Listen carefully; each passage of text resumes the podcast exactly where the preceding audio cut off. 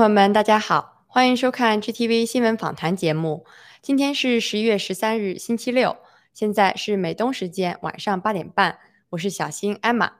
首先，让我们先了解一下洗币交易的相关信息。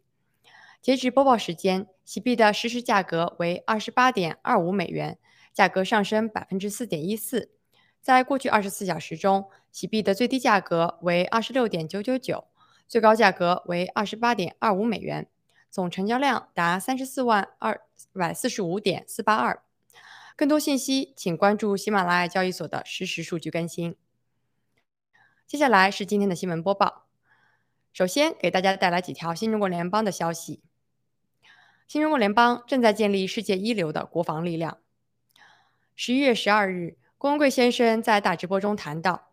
海外华人将面临中共病毒以及毒疫苗所导致的全球性反华危机。新中国联邦的当务之急是打造一流的国防体系，尽力保护中国同胞的安全。郭先生着重谈到以下三点：第一，军费筹备。初期建设军费百分之九十来自郭先生的家族基金及合作基金，百分之十甚至更多比例必须来自战友捐款，做到经费透明化管理。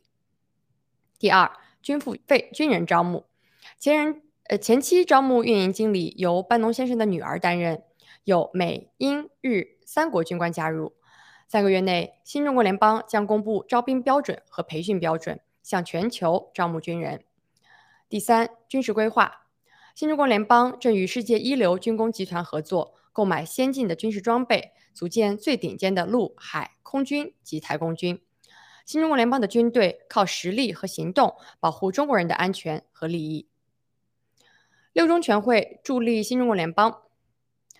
在十一月十二日，新中国联邦的文贵大直播中，郭先生详细阐述了刚刚结束的中共十九届六中全会对新中国联邦发展的意义。郭先生谈到，在这个决定中共未来领导人的会议上，他最担心的是习近平会因为各种原因退出权力中心。中共各方力量会蠢蠢欲动，中国真可能有失控。但是，习近平仍在竭力维护自己在党内的统治地位。为达到这一目的，他需要付出巨大的力量去压制、消灭反对自己的势力。六中全会已经宣布了习未来不可更改的统治地位。二十大之前，他将进行大量捕杀。王岐山、孟建柱、郭树清、周亮等江曾势力都有可能成为被消灭的对象。此外，他还试图通过税收、三次分配等手段控制所有的企业，这样习就将自己放在了全党公敌的位置上，而他的各方敌人除了设方保护自己的生命财产之外，只需要在适当的时候用一支枪、一粒药就可能将习干掉，而这一概率几乎能达到百分之九十九。中共继续内斗的过程，就为新中国联邦提供了难得的发展机遇。我们可以有机会、有时间去建立自己强大的国防，建立自己强大的金融系统，交到更多的国际盟友，让新中国联邦得到更多认可。这是上天给予新中国联邦的巨大礼物。新中国联邦人将面临前所未有的三大时机。十一月十二日，文贵先生在大直播中提及，新中国联邦人将拥有世界上前所未有的三大时机。第一。当今世界正孕育着前所未有的新金融时代——虚拟货币的时代，而我们已经拥有了世界上最先进、技术最好、系统最完善的洗币和洗美元。同时，洗币还关联着 G Fashion、G Club 等所有 G 系列投资，这些都将改变世界未来的格局。第二，中共制造的病毒和疫苗灾难为我们创造了有利的时机。灾难过后，所有人都将面临秩序、信仰、政治等重建工作。作为提前告知世界 CCP 病毒、疫苗灾难和病毒解药真相的新中国联邦人，必将在世界上拥有举足轻重的历史地位。第三，当今世界除了我们新中国联邦人，没有人相信共产主义将彻底消失。我们是人类中唯一敢于与黑暗势力斗争的一级。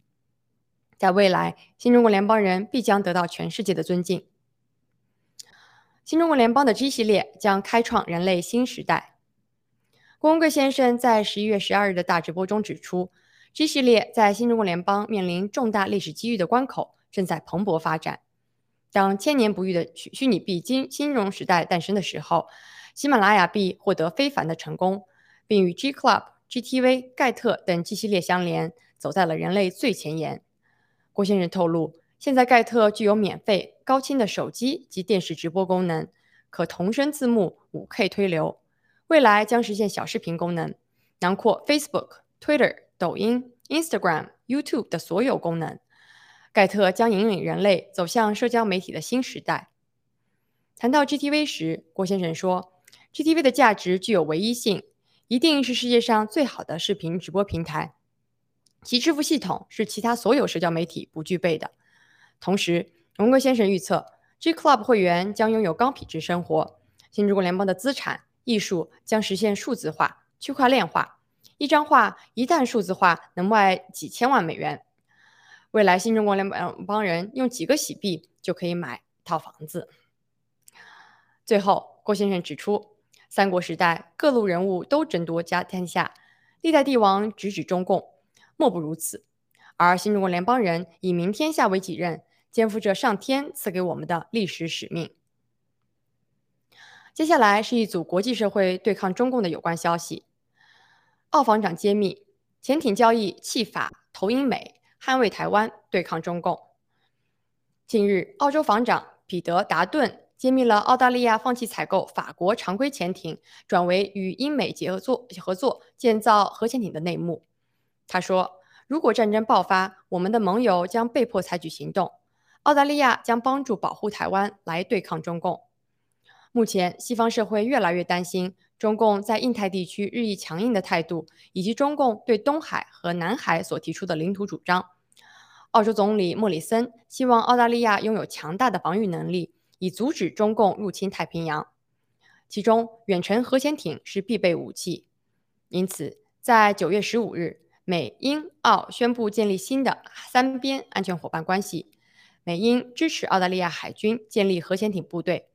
澳洲决定与英美合作建造核潜艇。随后，澳洲政府立即宣布决定终止此前原定采购十二艘法国常规动力潜艇的交易。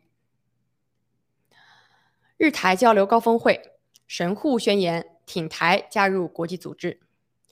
由日台议员组成的第七届日台交流高峰会于十一月十二日在日本神户市盛大举办。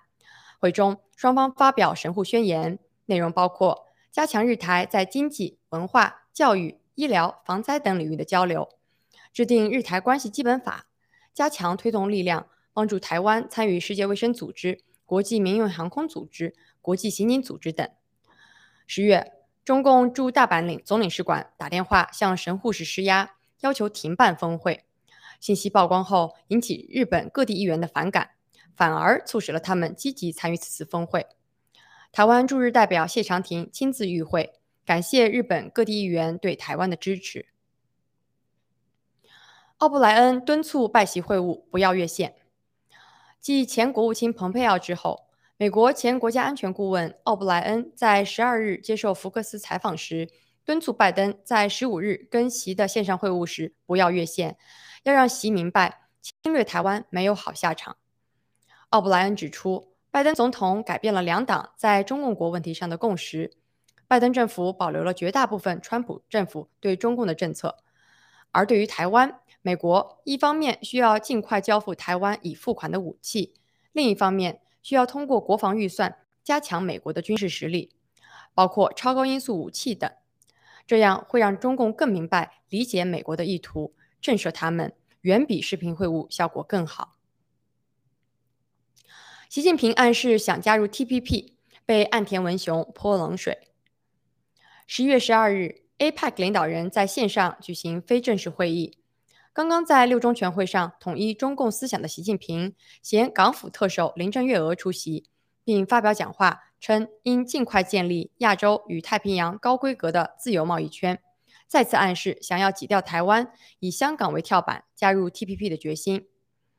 日本新任首相岸田文雄回应道：“TPP 协议不会让贸易上不公平以及用经济来对付他国施压的国家加入。”委婉地表示，TPP 对中共并不欢迎，并暗指了中共统治下的中共国在贸易上的恶劣行径。日本媒体报道称，岸田文雄首相的表态是对习近平发言的有力牵制。日本或将主办美日印澳四国集团第二次面对面峰会。十一月十三日最新消息，由美日印澳组成的四国集团领导人第二次面对面峰会有可能将于明年春天在日本举行。四国将就再次就如何应对中共拟定共同的策略与政策。四国集团的首次峰会因疫情原因在去年三月以视频方式举行，四方安全对话主要讨论了中共带来的挑战。今年九月，拜登于华盛顿主持召开四国集团领导人的首次面对面峰会，会议发表联合声明，再次承诺促进自由、开放、基于规则的秩序，使其根植于国际法，以巩固印太及其他地区的安全与繁荣。据披露。日本政府已经将成为下一次峰会做东道主的意愿传递给了其他三国政府。如果提议被采纳，新任首相岸田文雄将首次出席四国集团峰会。最后，我们来看两则与中共病毒疫苗有关的新闻。第五上诉法院确认暂停拜登新冠病毒疫苗授权。十一月十一日。新奥尔良巡回上诉法院维持了暂停拜登政府对于拥有一百名员工以上的公司要求接种疫苗的强制令，驳回了拜登所谓的停止执行疫苗任务可能会导致数百人死亡的依据。巡回法院的法官库特·恩格尔哈特在意见书上写道：“这项任务过于宽泛，几乎没有试图考虑企业与人员的差异。疫苗强制接种令极具争议。”拜登于十一月四日宣布这条行政令。五日，德州、路易斯安那州等五个州的总检察长和几家反对疫苗令的公司就在巡回法院提起了诉讼。他们认为，拜登政府的做法明显违反人权，违背宪法。此后，该项诉讼有二十七个州共同参与。六日，美国第五巡回法院对拜登政府发出禁止令，暂停了该强制令，认为此举严重越权违宪。要求八日下午五点之前，拜登政府对法院裁决进行答辩。目前，白宫对此还未发表相关评论。德克萨斯州司法部长肯·帕克斯顿称，这项历史性的裁决是一个胜利。日本防疫措施放宽，拟取消活动人物上限。十一月十二日，在日本政府即将出台的新冠疫情对策中，对民众放宽了行动限制，提出都。到府县安全计划，取消大型活动的人数限制。即使今后再度发布紧急状态，如果能利用提交疫苗证接种证明或者检测阴性证明均可的机制，就允许该活动放宽可容纳的人数。同时，餐馆店的人数限制也将取消。据悉，日本政府最快在本月十九日修改目前的防疫基本应对从方针。据分析，随着圣诞新年假期临近，人口出行聚会的增加，再加上日本最近放宽的各种限制，日本未来的疫情引人担忧。以上是新闻播报的全部内容，接下来由主持人 Rachel、嘉宾办和 John 为我们带来今天的新闻看点和评论，请不要走开，我们马上回来。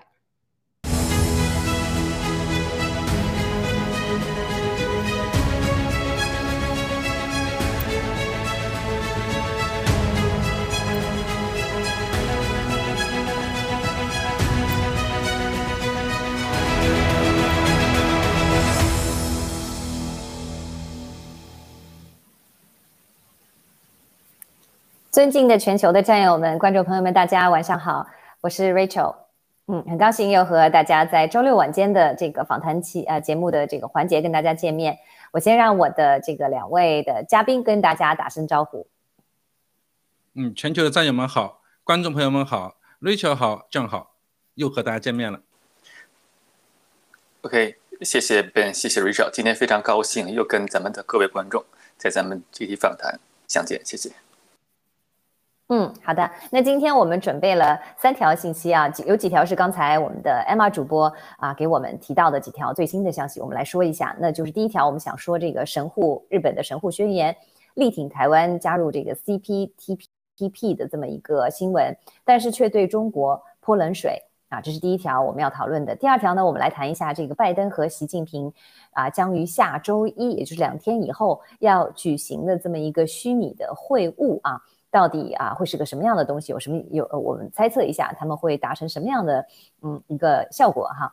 那最后一则呢，我们想来说一说彭博社昨天晚间比较晚的时候发表的一篇文章，提到的这个啊这个洗币的价值的惊人的增长，以及他这篇文章被很多的其他的美国的主流的报呃呃媒体所报道转载。那我们来说一说这个现象对我们洗币的呃这个前景会有怎样的一个影响？那好，那我们先来我们的第一个话题。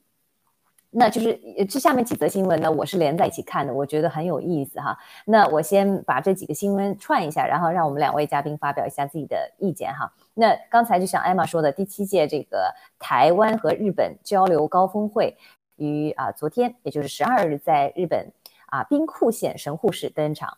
那会中呢通过了这个叫神户宣言哈，它其中一共有五条很明确的宣言。那其中一条很嗯就指出呢，这个要力挺台湾加入。跨太平洋伙伴全面进步协定的这么一个国际组织啊，简称是 CPTPP。那十一月十二日同一天，这个亚太经济合作组织，我们简称叫 APEC，APEC 的这么一个亚太经济合作组织的领导人在线举行的一个非正式会议上，哈，习总加速师呢，这个协港府特首林郑幺娥出席，然后并在这个呃发表讲话时的称。应尽快建立亚洲与太平洋高规格自由贸易区。那其实也就是再次暗示想要挤掉台湾啊，想要加入啊，以以香港为跳板。所以这是为什么他带了这个林郑月娥去出席这个会议并发言，以香港为跳板加入这个啊 CPTPP 的这样的一个怎么讲一个决心吧。而且这个这个新闻一出呢，很非常迅速哈，就在十一月十三日。日本的 TBS 新闻里面呢，就提到了这个日本的新任的新上任的首相岸田文雄就回应了这个在这个 APEC 这个习和林郑幺蛾出席的这个会议上的这个喊话，他就回应了，他就说他这么说的，他说 TPP 是不会让贸易不公平的惯犯啊，他用的话是贸易不公平的惯犯，以及用经济来施压他国的国家加入的。啊，他的这个立场呢，直接打脸中共，所以呢，我想让我们的两位嘉宾结合刚才的几个啊，蛮有意思的这个新闻哈，谈一谈您对这个啊，这个这个外交哦，国际外交的这种这种来来去去的喊话跟行为上，您看到了一些什么样的信息？那我想有请我们的张先来评论一下。OK，好的，非常谢谢 Rachel 对的这条新闻的这个把控啊，非常非常的灵敏。啊，这则新闻非常有意思啊！我跟大家说一下，我这个切入点挺简单的，我就从时间上跟大家看一下啊。刚才 Rachel 说的第一个，比如说咱们这个啊，发生在这大阪的这个事儿啊，大阪这个峰会，还有这是啊，习总驾驶师在这个亚太经贸这个会议上面，这两个时间点呢，都发生在十二号，都发生在十二号，非常非常有意思。那咱们先看一下这个关在大阪这个会议上面，呃，我早晨起来啊。认认真真的看了一下这个新闻，觉得非常给一位议员给他点赞一下。这个这位议员叫上田宽宏，非常非常的棒。就和刚才咱们艾玛在新闻播报时面所讲的，他呢就是说收到了中共啊来这个驻大阪的领事馆的这次威胁，就告诉他啊你最好不要这么做。但是呢，人家不仅是没有屈服，而且还是勇敢的把这个事情给爆出来的。这个意义是，我觉得对这个人的这种。勇敢的做法，我觉得非常非常钦佩啊！因为有太多的人都是受于威胁而不能够反制，要么就是默不吭声。人家是不仅没有默不吭声，而且还给你告诉你，给你爆料出来，这个力量是非常非常大的。那么咱们看一下这次议会的主题呢，就是大家都如果关心咱们，呃，就是美台日啊这些关系的话，都非常清楚，就是一个重要的，就是刚才 Rachel 讲到的 TPCPP 啊。我相信这个 TPCPP 的话呢，不仅仅是一个协议这么简单，就是说，哎，咱们啊卖卖东西啊，这样啊，不好意思，是 CPTPP 对，C 哦 CPTPP 对，那可能这不简单，是从贸易上的。我相信，就是像咱们这次会议的主题一样，还包括多元化的交流。什么是多元化的交流？就是说，台湾跟世界上其他国家的一个关系，就是通通过日本可以勇敢的迈出的第一步了。比如像刚才们新闻介绍的，加入其他的各项国际组织，还有这项这次会议对台日关系是非常的大。我相信这也是第一次日本这么的力挺台湾，而且是在这么关键的一个时间点上，就是中共在之前已经扬言多次要武统台湾啊，打麻将那个武统啊。而且这次大家注意一个细节非常有意思，上田宽宏他直接说到了几个词，几个字，三个词吧，就是台湾拥有什么，领土、人民、主权，这三个词，大家想一想，他能够说出这个话的话，这代表了什么？这是对咱们中华民国这个国家的认可，对台湾国际地位的认可，包括之前台湾受到的那些这个打压，比如说不让他加入 WHO 啊。不让他加入这国际民航组织啊，在这一刻的话，我相信都是一个里程碑式的一个进展。那么大家再想一下啊，就是日本的这一次行动，如果说发生在美国的话，会是怎样？发生在欧盟，比如说像法国、德国、英国这些啊，甚至说有实力的国家的话，大家想一想，那对台湾的话是一个什么影响？那我刚刚说的这些国家的话，大家想想，就是在未来的话，美国啊、英国、欧盟这些个大佬们。会不会有一天也跟日本一样，这么认可台湾的国际地位？我相信认可的话，就是刚才说到那三个关键词，什么呀？你的领土、人民，还有主权。那么咱们再简单的说一下，就是咱们还有在十二号发生这个非常有意思的事，刚才新闻也播到了，就习习总驾驶师好像啊有有点生气气了，生气气啊。然后他说呢，就是怎么说呢？就非常啊，我觉得他这个态度真的非常。非常难以描述啊，就是说呢，咱们不希望回到冷冷战时期，也不希望回到这个割裂的状态。他说的是这个是原话啊，那大家想一想，他把这个话说出来的话，它代表着什么呢？那现在就是说，对于中共的话，大家就是对你冷冷眼相看，就是对你的冷战，而且对你就是割裂。我不信，比如说这个大大家庭当中总有一个流氓，这个光着膀子纹了个身，还叼根烟，你说大家对你是一个会采取一个什么样的态度？我们不冷，我们就是说。不跟你接触，我们冷落你都不可以吗？对吧？不能说你让他这中共的逻辑就是什么？我是流氓，但是你还得喜欢我。我觉得这个是非常非常 滑稽又过分的一个事儿。然后之后又提到什么说呢？要推进贸易啊，投资自由化啊，便利化。那也就是说，现在什么意思？投资跟贸易都怎么样了？现在都处于吃紧的状态。还有包括他之后谈到这什么什么供应链啊，需要什么稳定啊、通通畅啊。那就是说，他说的是什么的？基本上这个现实就跟他说的就基本上都是都是相反的。还有说什么，就是大家要朝前走啊，反对歧视，排他排他就是什么呢？就是说大家都不喜欢中共，但是你还不能不喜欢我。就刚才我说的是一样，你们还不能够因为讨厌我而你们自己玩，就像刚才 Rachel 说的这个这个。呃，T P C P P 一样，就是你不能撇下我，你们自己搞一个小圈子啊，这个是不可以的。而且不告，不仅告诉你不可以，而且告诉你什么啊？你们这么做是没前途的。那咱们说呢这两点，一个是台湾和日本，再看一下中共，大家想一下啊，台湾为什么能够这么的得到国际社会上认可？人人家是怎么做的？很简单的，通俗化分享。这样，我我打断您一下，因为我们待会儿会有一个问题，我想让您来谈谈这个啊。我我现在先打断您一下，我们待会儿会会走到那边去。我先让，我想先让我们的这个，谢谢您的分享。OK，那先让我们的 Ben 来对来谈一下这个对这个几则新闻的一个嗯一个第一感觉吧。你你看到一些什么信息？好，谢谢。呃，主持人好。呃，首先这一则新闻完全不出意料啊，这是很正常的，我觉得。呃，因为其实岸田文雄说的非常好，呃，说他是这个呃是说了不欢迎中共国加入 CPTPP，然后还引用了惯犯这个词，那实际上就差一点就要说你个流氓了啊，这个是非常重的啊，这是在国际关系中极其罕见使用的，就准备说你是个流氓。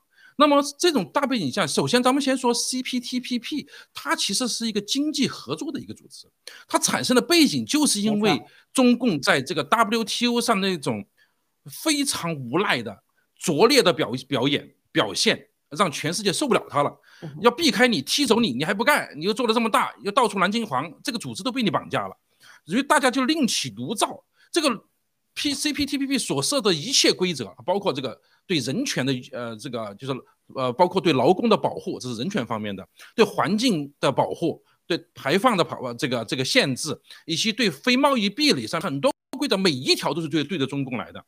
啊，那么他其实说句话，这个特 CPTPP，中共也不是不知道人家是为什么，它的背景是什么？说了白天说了半天，就是不要你来。为你度身定做的。今天你说你要来，这太流氓，这不要脸。人家这万岸田文雄就没有说你啊不要脸就不错了哈。一个合作经济合作组织啊，它所谓合作嘛，它必须是一个能够与合能合作的人合作。中共你觉得他还能合作吗？他还能跟谁合作？他能合作的唯一能打的不就经济牌吗？那他过去的拙劣的表现，这虚假的欺骗，然后一直不兑现任何的承诺，还有人相信他吗？并且，中共国现在随着它的地产经济、呃地产的呃崩盘，这个金融的崩盘，银行的这些这些坏账违约，说债务违约，国际债务违约，没有人再相信他的这个经济还有什么能力了，自己都救不活了，连自己连买买煤的钱都快没了，买粮食钱都快没了，谁还相信你？中共一旦失去了这个经济上的诱惑，实际上谁也不会接纳他啊，这是一个大背景。还有一个背景就是近几年来呀。世界各国西方国家都做了一些民调，这个中共国领导下的中国人民，在世界各地对中共国的中国人民都是负面，全成了负面的这种啊这种形象，应该说基本上是属于垫底地位。那么在这种大背景下，实际上是跟中共的十八大以来啊，习一生统治以来那个恶狗啊这种疯狗外交是有。极其相关的，它的威胁其实无处不在的哈。我们在新西兰为例啊，我们曾经想买个电视台，就是 WTO，其实台湾人办的。呃，他给我们诉苦，一讲起来那真是都是血泪史。你但凡有一点点，人家庆个双十双十节都不行，那中共马上这个领事馆就发过去了，发文了，打电话来了，威胁你了。他的威胁是到处都在，时时刻刻在。所以一旦有一种反对的声音，一旦有一个声音喊那揍他，大家就去群起而攻之的，这是一个国际的大趋势哈。那么，呃，稍后我呃先把交给主持人哈，稍后我想讲讲嗯这个背景，还还 OK，再再做一些总结，做一点点总结哈，谢谢。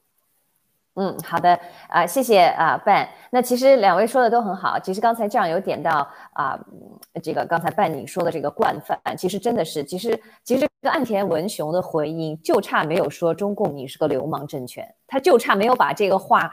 当着这个电视机的全全全日本民众把这个话说出来，他说的稍微含蓄了一点，但是句每个字哈都是真的是直接啊呃这个巴掌打脸这个中共的。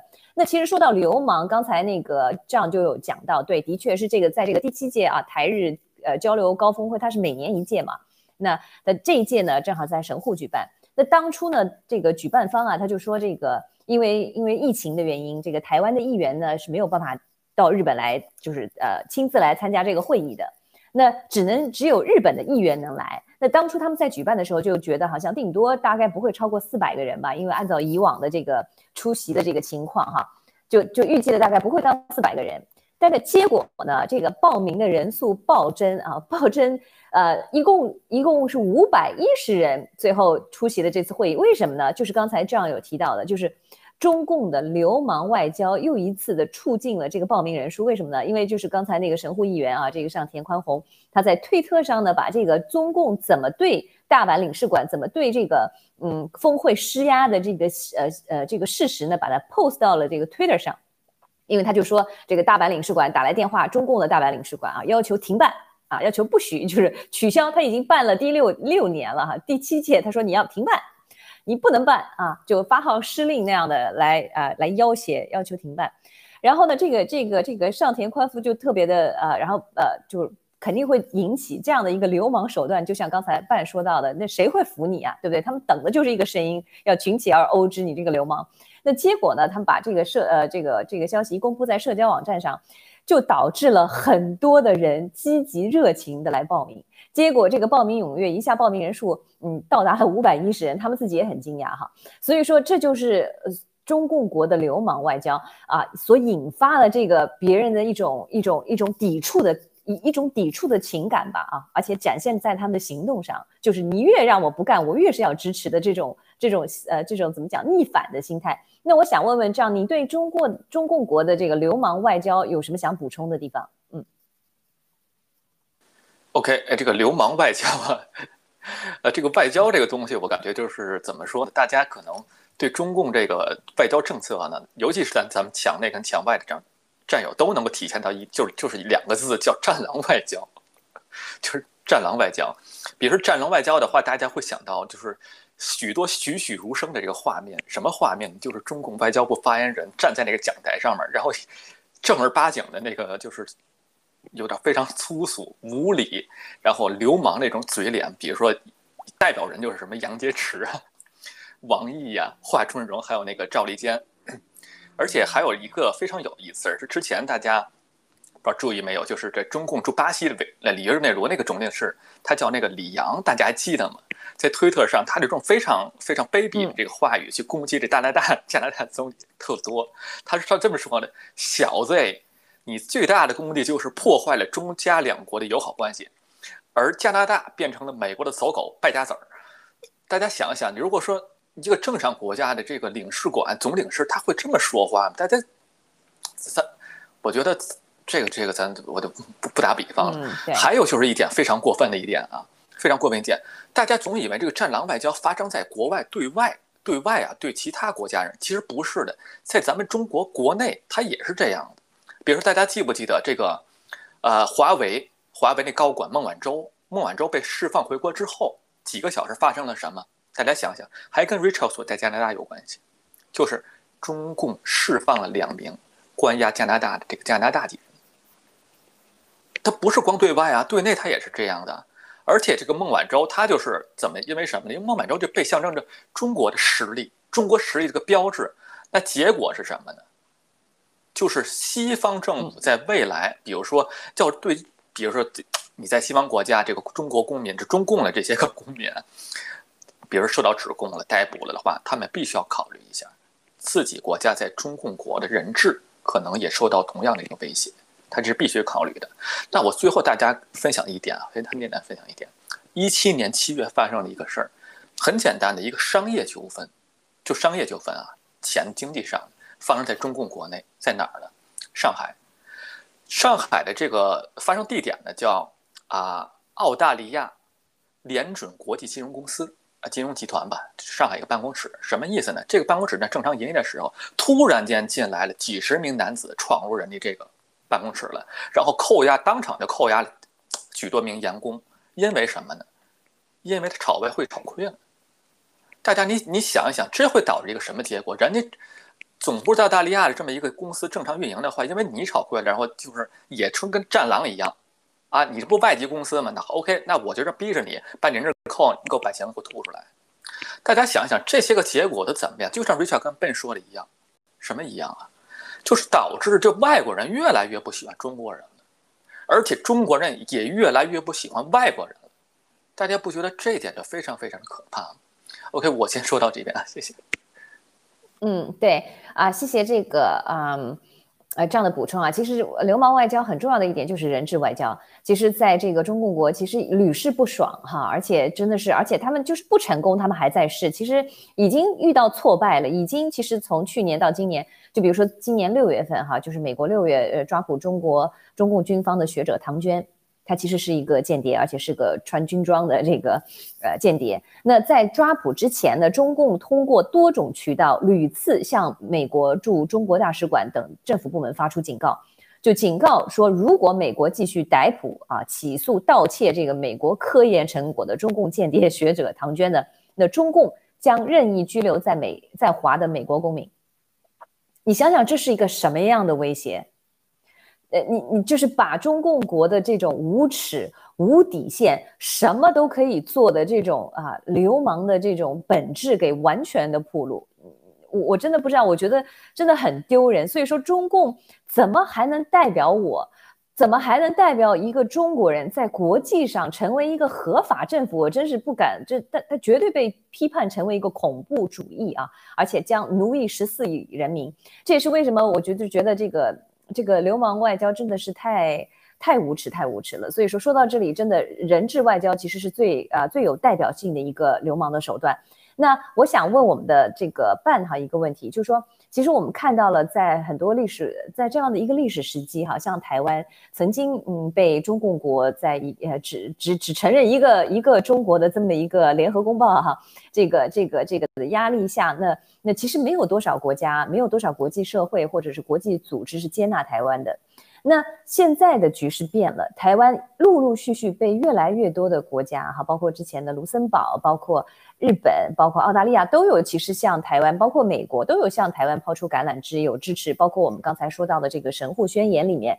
提到的这些提议，提议呃，不光是指加入这个 CPTPP，还有提到要支持他们加入 WTO，加入这个国际刑警组织等等很多的一些国际组织哈，还有加深贸易跟台湾之间的这个民间的贸易啊、交流啊、文化啊等等等等。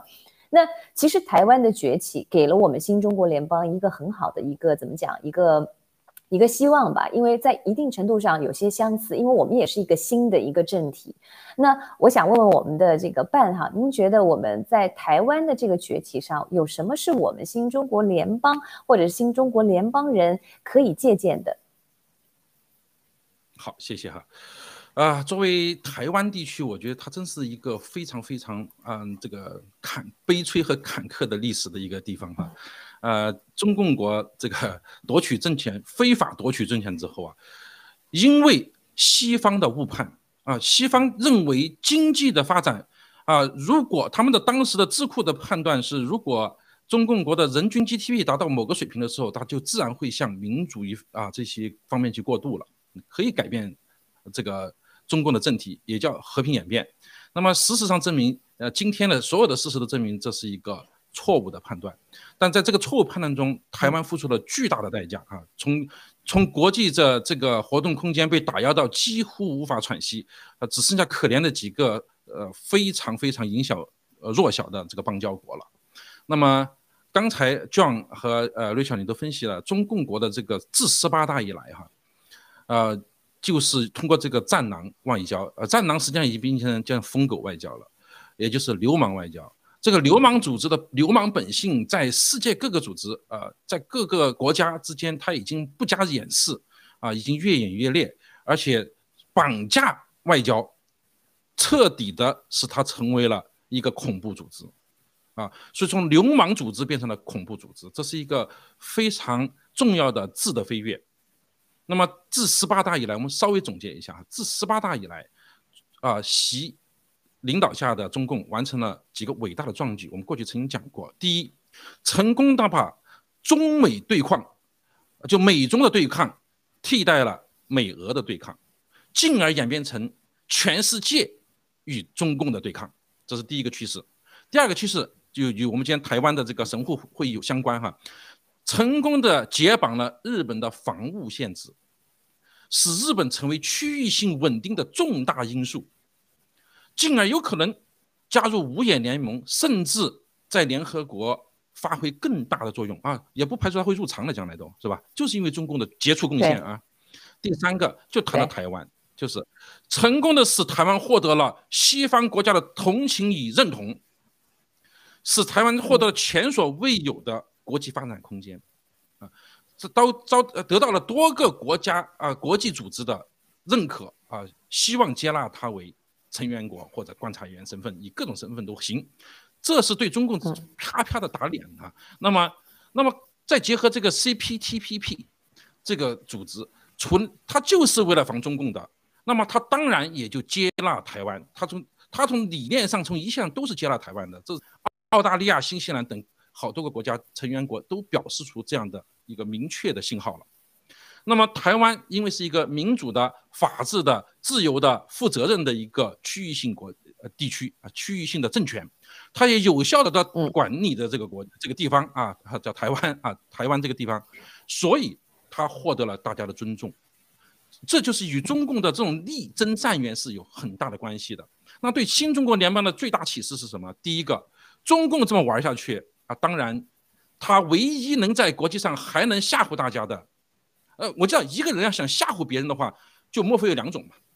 一个是我能用利益诱惑你，你得向我屈服；要用棍子欺负你，我武力拳头大，你得屈服。只有这两个。对。那么现在利益这一块基本上走到头了，因为他自己的千疮百孔啊，百孔的这个经济啊，大家已经意识到，它就是一个假擀面杖，而且将会很快的轰然倒倒下。这是无论谁都救不了的，神仙也救不了他了。如果他的地产倒了，金融垮台了，债务危机拖把整个世界陷入到前所未有的金融风暴中，大家对他经济上这个诱惑还有期许吗？好，第二个就是就是这个拳头了，他这个拳头是吹嘘来的，他的武器装备、先进装备，还呃买了一批就仿造一批，他盗取一批啊，再仿制一批，真从根本上来，它不是一个现代化的真正的一个真正的现代化军事强国。它今天的情形就如同有了镇远、致远这些这些百洋水师过去的翻版一样，你用了全世界最先进的战舰，你有一个落后的思想体系。一样会一一败涂地的。它与美国的军事实力比，它根本就是这个，就是美国所说的三秒钟灭掉它，那真的不是开玩笑。所以这种虚张声势，自己越吹越大，骗了别人还骗了自己，这是自这是一种意淫哈。中共在这种环境下一定被群殴，而死得非常难看的。新中国联邦将在这一波中成为最大的受益者，也就是说，新中国联邦一定是共产党的掘墓人，也是中共的新的这个政权的这个。无这个不可替代的这这个唯一的一个代表，新中国联邦，所以我们就是和台湾是一样啊。现在我们好像声音也很小，我们但是我们有呃公开透明民主的这种自由的理念。我们新中国联邦宣言已经准确明确的表现，我们是世界国际文明大家庭的一员，而且我们又有了啊这个能够拯救世界的金融体系的这个构建者。所以，我们当然是国际社会的重要的一股正义力量，也是稳定中共国所造孽搞下的这这个这个烂摊子，为留下来的动荡的一个中国大陆这么一个地方，是我们是唯一的稳定力量。我们一定会在这一波啊这个政治斗争、军事斗争、疫苗斗争中啊，整个最终战胜中共，而成为它的不可替代的唯一。呃，就是新中国联邦哈，所以这点对我们的启示很大，而且我们的未来会非常的美好。谢谢。嗯，对我非常同意啊。其实办刚才分析的，就像文贵先生之前有说过，其实美呃美国和国际社会，它在不是说在灭共的这个议程上哈，有两个考量，主要的是两个，一个是我能不能灭共，当然这是肯定要考量的。第二个是我灭了共之后，呃，我找谁来代替啊这个共产党？这个政权，因为毕竟十四亿人民还在，中国的这片土地还在，我们的文化还在，那那那怎么办呢？我不能我不能说就是什么都不管就呃把共灭了，对不对？那他想到的这那这两个问题，现在其实其实说刚才啊 Ben 说的那两个问题，就能不能灭共，这个是肯定已经。不存在了，三秒钟就没有了。包括经济的这个这个裹着这个糖纸的这个这个这个这个本来很好吃的东西，其实是是有可能是臭豆腐啊，老外也吃不惯。但是因为你裹着糖纸的，一直也也忍着，因为能能吃能吃饱，所以也就接受了。但是现在也走到头了，现在连这个金钱啊诱惑也没有的时候，那这个时候真的就是要灭共，而且。现在的新中国联邦，我相信在洗币上市之后，在我们有国防了以后，我们跟呃六个月前的新中国联邦又不一样了。我们已经有质的飞跃了。所以说，在在在中共倒塌的时候，我们在茁壮的成长，而且很快速的成长。所以说，我们能够成为一个在中共这个流氓政权啊灭亡之后，而代表中国人。给中国人一人一票带来自由民主的这么一个政权，所以说我们是非常有希望的啊。那好，那我们就转到下一个话题，我会让这样在下一个话题里说一说台湾的事情，因为这个下一个话题跟这个也有关系哈。那这个话题呢，其实就谈到这个我最呃一则新闻，就是昨天的一则新闻，美国总统乔拜登呢将于这个周一定下来了，下周一会于这个习啊举行这个虚拟的会议会晤。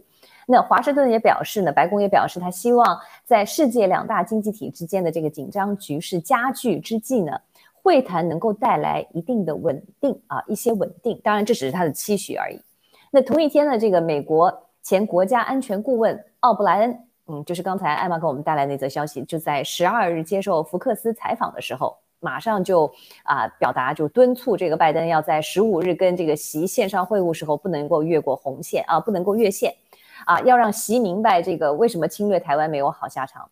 那我们因为时间原因，我们这个视频我们就不放了。其实我们准备了视频，但是刚才因为新闻里面有一小段，我们就不放了。我的问题呢，我想问我们的嘉宾是，嗯嗯，就是周一你觉得，嗯，这个会晤啊，这个就是拜登首先会不会像奥布莱恩那样建议的那样，提到让习明白更明确的明白侵略台湾没有好下场？你觉得周一的会晤会达到一个怎样的效果？这样您来分析一下。OK，好的，我先简单一下，再聊一下咱们上上一个话题，非常简单的说一下，就关于台湾跟咱们新中国联邦这个非常简单的一个关系。大家想一下啊，呃，人啊有人缘儿，就是别人喜不喜欢你；一个国家，一个国家叫国缘儿，就是别人别的国家喜不喜欢这个国家。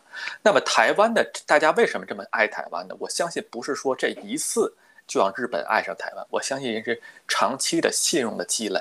你所表现出来的形象，还有你是一个守信的人，再有一点，你是可以可以正常交流的人，哎，有说话有来有去。所以对咱们新中国联邦人来说的话呢，尤其是咱们生活在海外的华人的话，面对着即将的这个排华的风险的话，我个人觉得咱们不要在这个时候选择躺平。尤其咱们新中国联邦人，不是躺平，躺平意味着什么？在这阶段我什么也不做，但是我不我不去保护这个国家。我也不伤害这个国家，这是不行的。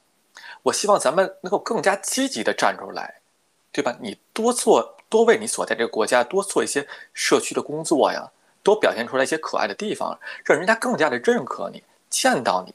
你不比就是比如说就像男女谈恋爱一样，如果说你不表现出来你优秀的那方面，人家怎么会爱上你呢？对吧？放到其实放到国家其实也是一样的。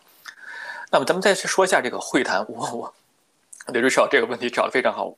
首先，我觉得这个会议，我觉得是一个看似和谐却又十分尴尬的一个这个结果和一个氛围。就是为什么这么说呢？嗯，呃，我就是咱们大胆推测一下，比如和谐的方面是什么？就是和谐指的什么？就官面上的话啊，比如说啊，中国承诺在向美国去买多少多少亿的美元产品啊，我承诺什么节能减排。然后减少那么是气体排放啊，保护大自然，这个官面上的话。然后呢，啊，我们承诺台湾问题上呢，我们会采取什么什么温和呀或者怎么样的一个态度。那那就是这个样子。那尴尬的是什么？大家想一想，当讨论到某些个双方敏感的话题的时候，这个结果肯定是尴尬的。什么意思？就像美国和中共国都知道的疫情的真相。疫苗的真相，这是大家都知道的真相，但又不得不谈、不得不作秀的这么一个事儿。哎，这是一个非常尴尬的一个事儿。那再一个事儿也非常尴尬、非常有意思的一个事儿是，什么呢？习近平很有可能去邀请拜登去参加明年的冬奥会。这这也是非为什么说尴尬呢？这非常有意思啊。呃，一比如说习呢是知道是请了对方，对方也不愿意来。对吧？这是他肯定知道，拜登拜登也不可能过去。那另一个是呢，拜登也知道，你知道我不会去的，但是你还要邀请我，我觉得这这个就非常尴尬，非常有意思。那么咱们简单说一下，就是无论说是昨天咱们讲的这个六中全会，还有这习近期来的这一系列众多的话，我相信其实很简单，都是为了明年的二十大连任。其实呢，也没有多么复杂。这是一个动作，咱们也非常可以理解，什么意思？就是西方在竞选之前的话，他什么拉赞助，对吧？这 Richard 肯定知道，拉赞助啊，演讲啊，啊，宣传啊，其实目目的就是竞选成功，对吧？那习呢，作为一个就是流氓头子的话，那就是啊拉人，往我这拉人，就是啊，然后找人站台，然后再加上什么流氓的措施，就是我得恐吓你啊。威胁你，我收买你。大家，你看没看过那个任达华跟梁家辉演那个电影叫《黑社会》一样，就是要要竞选话事人的话，那个那他们那些个流氓的做法，黑社会的做法的话，就是他们现在的做法。但是我估计人家还不如这个黑社会的。也就是说，很简单，再总结一点啊，最后说一句：习这次必须得赢。如果不赢的话，大家想想，他得罪这么多人，这么多人就想把他置于死地的话，你说他不连任的话，你想他那下场会怎么样？我估计比刘兆奇还得惨。谢谢李成。嗯，非常谢谢我们的这样的分享。那我想问一问这个办哈，您觉得嗯，下周一的这个啊虚拟会晤能不能为现在两国之间很紧张的这个局势啊带来一点点的稳定？那还有呢，就是我还想问你一个另外的额外的问题，因为我们在这个嗯十一月十二号文贵先生的大直播当中呢，啊郭先生有提到，就说。呃，很快啊，他他没说时间，他就说中美之间呢将会爆发一个前所未有的这个怎么讲啊，叫外交之间的冲突，因为他提到两国之间从来不攻击领导人啊，而且都比较有默契，对吧？这个美国也严守，中国也啊，中国虽然是战战狼外交吧啊啊，也就是痛快痛快嘴，但是也没有揪出这个，嗯，怎么讲？呃，领导人之间的一些丑事儿哈，也没有公开的这样骂街。那他说，除了这个蓬佩奥啊，川普呢偶尔骂两句，但是也无伤大雅啊。但是说这一次呢，啊，马上会开启这个中美领导人画历史的这个相相互攻击、相互揭短、相互揭丑的这么一个局面哈。那我想问你，首先第一，他们的会晤能不能达到一个稳定的效果，像白宫期许的那样？第二，如果这个中美两国领导人开始相互攻击啊，大概会在一个什么样的时间点？你觉得是会在这次会晤之后马上出现吗？Ben？好，谢谢哈。先想很多全世界的期许着和大家的解读，如何啊看待周一的这个拜习峰会也好，习拜，大家不要忘记苏利文之前呃与这个杨洁篪的瑞士会晤，以及在六中全会开始的哎那个时间点上，苏利文的又一次示好。好，当时我们想说，我我其实想说，大家对当时我们节目说说了，大家对这个拜习会、习拜会还会有期待吗？好，你首先要记住这一点啊。呃，刚才 John 的分析非常好，但是有一点我是呃持有保留意见。他说，拜登有可能啊啊，这个习有可能向拜登提出啊参加冬奥会、出席冬奥会的这个要求，这个邀请啊。我个人觉得大概率不提，为什么呢？像这样级别的会谈哈，他们其实勾兑过了。啊，要讲什么不讲什么，你明显让我尴尬下不了台的时候，你就别别扯了啊！这估计是这样的啊。好，那么我们看白宫发言人叫普萨基，他说的，他周五发表了声明说，两位领导人将如何将讨论如何负责任的管理美国与中国之间的竞争以及利益一致情况下的合作方式。听了这很软的话，和川普总统之前的呃那些政策是完全不一样的。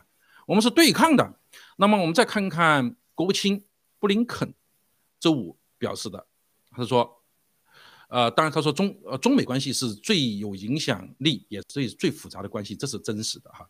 他他说其中的不同的元素，有些是合作性的，有些是竞争性的，有些是对抗性的。那么我先简单说哈，啊，这次拜登与习近平的这个所谓视频会，大家不要期许太多。我认为这个合作性的东西其实真的不多。呃，甚至我都没找着，啊，有的象征性的有啊，象征性的，比如气候啊，咱们可以谈一谈啊，扯淡的事儿可以谈一堆，竞争性的是主调，我们就本来就要全球在竞争，但是对抗性是不可调节，啊，这这点是它的本质，所以这次大家不要有任何的期许，一点都不要有期许。那么我们也留意到，美国呃国家安全顾问前国家安安全顾问叫奥布雷恩布莱恩啊，他提到了四点啊，就是。呃，就是我简单的说一下，川普总统改变了两党对中的共识，对中共国的共识。拜登政府保留了绝大部分川普政策的对中共的政策，其实这是不得已的选择啊，这这是现实。拜登政府不做这样的选择的话，他也他也就美国也就做不下去了都啊。呃，第二个是希望拜登啊，希望拜登政府跟习会晤时也不要超越目前的政策。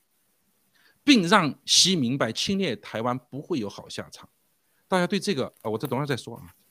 第三，美国能做的是尽快交付台湾已购买的武器，并迅速通过本国的国防预算，赶紧对台进行军事支持。其实啊，那么第四个是美国需要加强防御系统，啊，防御体系、超高音速武器，巴拉巴就是加强自身的这个这个军备建准备的这个准备。嗯嗯，实际上就是打仗啊，武武力的威慑作用。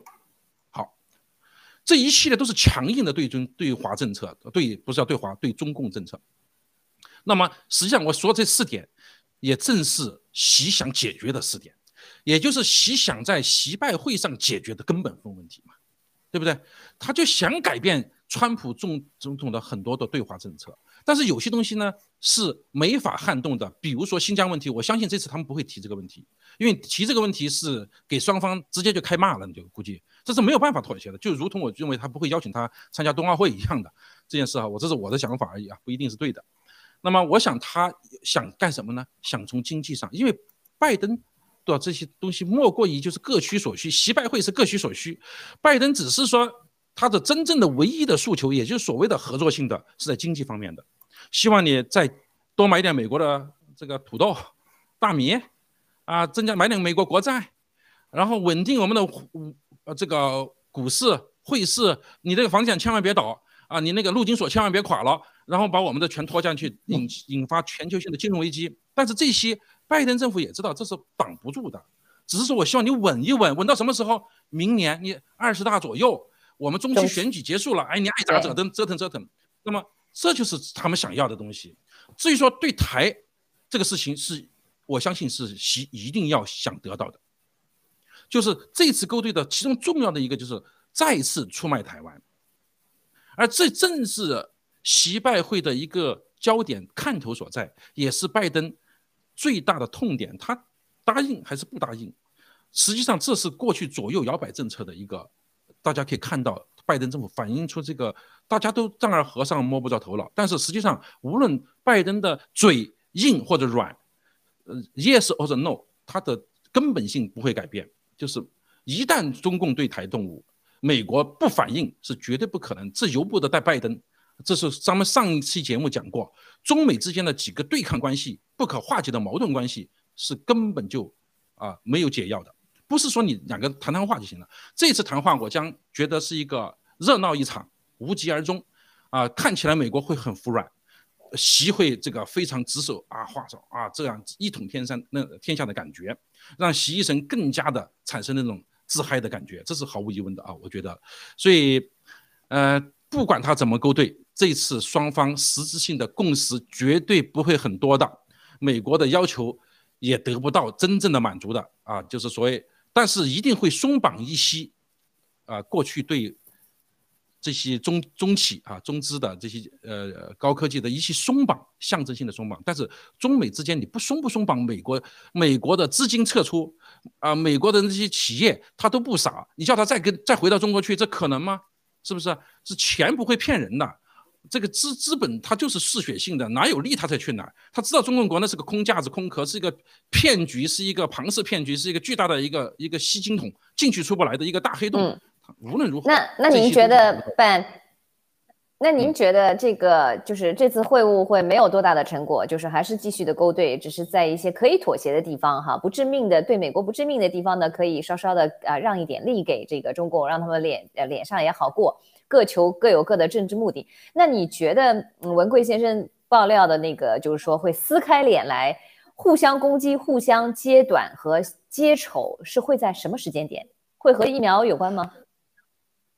呃，会和综合性的有关啊。第一个就是咱们咱们几几点几个矛盾呢？就是你中共这个政权，它不管它的野战狼也好，是疯狗也好的外交，绑架的这种外交外交，全世界都忍气吞声了。但是有几点，记住，制毒放毒这个事情完不了的。全世界死了这么多人，比二战的人死的人还多的时候，这个你了不了，不可能结束的这件事情啊。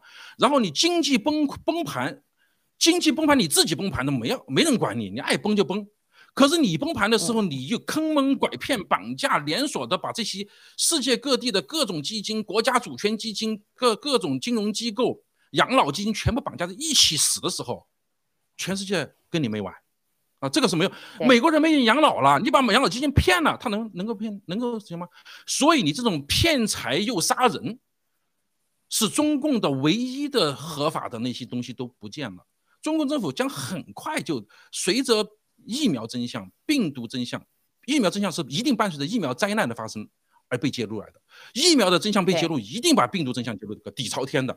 中共就再也没有后退。你别看他今天这闹得欢啊，迟早跟你拉清单。这个清单拉起来的时候，中国的合法性没有了，全世界都诛之，全世界都要干死你。你觉得？拜登能讲两句话就结束了吗？那么洗你的要价，不管你要什么价，都是要价过高，是拜登不可能完成的任务，就包括对台问题的表态。这一点，习的咄咄逼人的要价过高和拜登无法达成的这种这种需求，以及拜登想要的那个东西实际上也得不到，使他们两个不得不走向矛盾对抗。所以，之所以是骂脏话还是还是吐口水啊，这个我是不知道，但是一定这个结局是一定是这样的哈。呃，这就是 我的看法，谢谢。嗯，好的，谢谢，谢谢白，我非常同意啊。其实我觉得这个。互相揭短、互相揭丑呢，会随着这个疫苗灾难啊，这个经济灾难的继续的这个这个怎么讲，继续的发展吧，进程有可能在明年啊，甚至更早的时候年底都有可能出现。因为为什么？因为在呃这个习啊神造神成功之后，几乎所有人所有的责任，因为他最大嘛，他是独裁，对不对？他是个独裁者，那你当然要负责任了。那那个时候就是我相信就会有个人攻击了，因为有可能真的就是要攻击这个放毒的啊，放毒的这个放下令放这个生物武器攻击的人。那那个时候真的有可能就像就像我们会看到很滑稽的一幕的这个呃这个这个中美外交史上的这种。领导人之间互相的攻击的这么一个场面，但是我我我非常同意这个 Ben 的说法，这个会议呢其实真的是没有什么看点啊。我们其实都知道，在台前的这个讲话，其实背地里早已经啊都有暗示过，都只只只是够走个过场而已。那我想听听这个，嗯，在给我们的这样最后的一分钟，你想对刚才我说我们说的这个相互攻击、相互揭短这个事情上，你有什么要补充的？嗯。OK，大家想一下啊，就是说什么情况下会发生大家互喷？这俩人互喷的情况下，就叫吵架。吵架肯定是肯定是两个人对一个问题的看法不一致，才导致这个结果，或者说对一个问题双方都指责互相有责任的情况下，才会出现这种情况。那就像刚才 Richard 跟 Ben 的分享这个观点，是我非常非常同意的。但是他们对什么问题会产生一个不一样的看法，导致互喷，就是对疫苗跟病毒的来源问题。和导致这么多人死亡这个问题，这责任谁来承担的问题？所以两个人 就会感觉是你的问题啊，还是我的问题？两人就会吵。所以我觉得就会发生在这个样子。而且我非常同意刚才 Richard 和 Ben 的观点，我相信可能在双方都落听了。什么是落听呢？比如说习啊二十大有了眉目了，然后他们拜登觉得他的中期选举也差不多稳的了，然后就开始把包括后续的疫苗这些个灾难开始呈现的时候，我相信这个时间点可能会出现的。谢谢瑞秋。对，因为现在拜登的政策就是说，还是我能勾兑，我还是尽量勾兑，因为我想要的是中期选举。那等到他不能再啊，再再再再啊，在当当他没有看看不到希望的时候，那他会转换换一个手法。如果我是拜登的话，我要我要我要仍然赢得中期选举的话，那我就会找找一个替罪羊。那替罪羊最好的就是开始对中共开始攻击，尤其是他的领导人，对不对？那都是你干的。这个经济不好也是因为你，病毒也是因为你放的。那这个时候有可能我还能够赢得中期选举，对不对？他的策略会，我先是跟你合作，我们合作不成，那真的就是竞争，竞争再不成，那就是对立，那就是最后的撕破脸。所以说，这个是迟迟早的啊，在这个政治上我们会看到的一个一种一种滑稽的最后的撕破脸的行为。那好，那我们其实还有第三个话题，我们今天的时间原因，我们在这里就不跟大家分享了。但是明天呢，我还是继续会做这个新闻访谈的主持，我们明天天。再来讨论，因为那篇文章真的很值得深究，很有意思。那好，那今天也感谢各位收看我们的这个新闻访谈，也谢谢我们两位嘉宾的精彩的啊点评啊，大家晚安。好，谢谢，感谢您的收看，周末愉快。